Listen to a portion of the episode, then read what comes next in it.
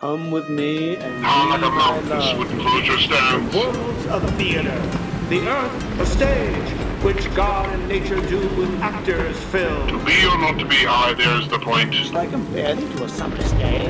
Wherefore means why. Welcome to An Actor's Shakespeare. Opinions, Research, findings, thought, new perspectives, old prejudices re-examined, just the cantankerous ravings, of an Elizabethan theatrical lunatic. Shakespeare, from the inside out. Hello and welcome to episode three of An Actor Shakespeare. My name is Greg Robin Smith. I am your host and commentator. Today we're going to try a new series that will be a sometime event called 140 Lines. I failed when I tried to cr- pick 140 lines from the play that we're going to be discussing today, All's Well That Ends Well, because there's simply too many juicy ones. I will therefore take 140 lines and see how far I can get. I think I can get at least into Act 3, but it'll be barely. This is the prologue, and so here we go. All's well that ends well. The basic plot is this boy does not love girl, but girl loves boy. Boy tries to leave. Girl cures the king of a sickness. The king promises the girl anything he wants. Excuse me, anything she wants. She wants the boy. The king says, Boy, you will marry the girl. The boy says no. The king says yes. The boy says no. The king says yes. The boy says no. The king says, Do you want to die? The boy says yes. But they get married, and then poof, he says, I'm going, and she can have me as her husband when she takes this ring from my hand and is pregnant with my child. Goodbye. And off he goes to war. She's crushed, but of course, she's a clever girl, and what we see is her pursuing him and doing what they call a bed trick and getting him to think that she is somebody else that he does want. He sleeps with her, gets her pregnant, and gives her the ring to boot. So she satisfies the need of his little challenge, and poof, all is relatively happy. This is considered a problem play because it doesn't really all end all that happy, but it's an interesting play, and I found some things that actors would really like to do. This is the end of the prologue, uh, on to Act 1. Time is now 2 minutes and 24 seconds. We begin with the cast the King of France, the Duke of Florence, Bertram, who is the love object, Lafeu, an old lord and brave knight, Parolles, a very bad character, and some other people a Lavache, a clown, a page, uh, the Countess of Roussillon, which is the mother of Bertram, Helena, which is the orphan daughter of the Countess's physician, and various other people. Here we have the first line Countess. What hope is there of his Majesty's amendment? Lafeu, the old knight. He hath abandoned his physicians, madam, under whose practices he hath persecuted time with hope, and finds no other advantage in the process but only the losing of hope by time. Now notice in these first lines, they're not in iambic pentameter, they're not in verse, they're just speeches. But and notice also the reflective words here that has persecuted time with hope and finds no other advantage in the process but only the losing of hope by time. You'll see this type of reflective verse oftentimes in Shakespeare. Bertram. What is it, my good lord, the king languishes of? Lafeu. A fistula, my lord. A fistula may sound really bad. What really is is an ulcer. That kind of sets up the king is really sick. Nobody can cure him. But remember, the woman who would marry Bertram is the daughter of a great physician who has recently passed away. Lafeu, as uh, the countess describes the passed away physician, and the woman Helena is in tears. Lafeu, your commendations, madam, get from her tears. Countess, tis the best brine a maiden can season her praise in. The remembrance of her father never approaches her heart, but the tyranny of her sorrows takes all livelihood from her cheek. No, no more of this, Helena. Go to, no more, lest be rather thought you affect of sorrow than to have. Helena, I do affect a sorrow indeed, but I have it too. Lafeu. Moderate lamentation is the right of the dead. Excessive grief, the enemy to the living. I'm going to stop a second and comment. Notice the one, this the beauty of this line about tears. Tis the brine a maiden can season her praise in. Tis the best brine. The remembrance of her father never approaches her heart, but the tyranny of her sorrows takes all livelihood from her cheek. I have lost beloved people in my life, and indeed the sorrow does drain the blood from one's face, drains the blood from one's heart. Very accurately said. But notice, too, the admonition to not let sorrow take over your life. Moderate lamentation is the right of the dead, excessive grief the enemy to the living. You see the same type of line in Hamlet, when Claudius the king admonishes Hamlet to please get over the fact that your father's dead. Like, that's easy to do. But it is a trope that is oftentimes used. Continuing, uh, Bertram is about to leave, and so his mother, the Countess, says, Be thou blessed, Bertram, and succeed thy father, in manners as in shape. Thy blood and virtue contend for empire in thee, and thy goodness share with thy birthright. Love all, trust a few, do wrong to none, be able for thine enemy rather than in power than use, and keep thy friend under thy own life's key. Be checked for silence, but never taxed for speech. What heaven more will that thee may furnish, and my prayers plucked down, fall on thy head. Farewell, my lord. 'Tis an unseasoned courtier. Good my lord, advise him. And Lafeu, he cannot want the best that shall attend his love. That's an interesting line, rather body too, if one would to interpret that way. And keep thy friend under thy own life's key. Perchance that means don't mess around.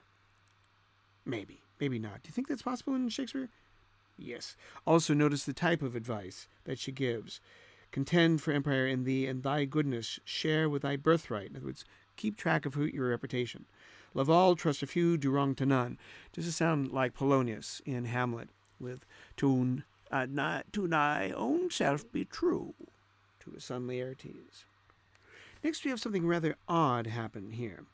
Parolles enters, the bad guy, and Helena, the, the female lead, is going to describe him, and then they're going to have a tete-a-tete.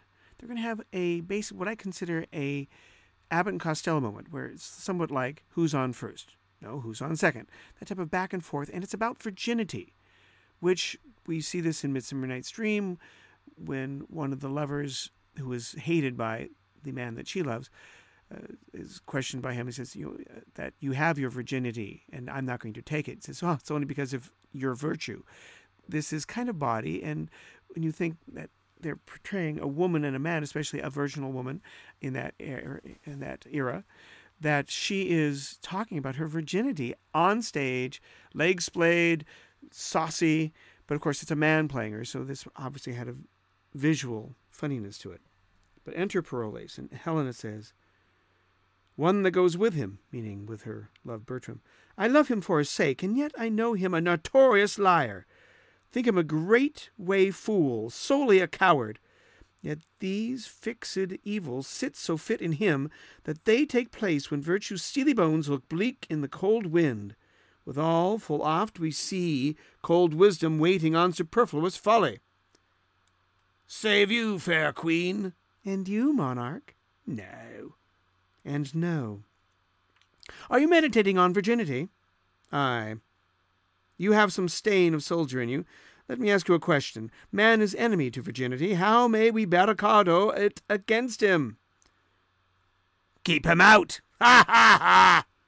But he assails, and our virginity, though valiant in the defence, yet is weak.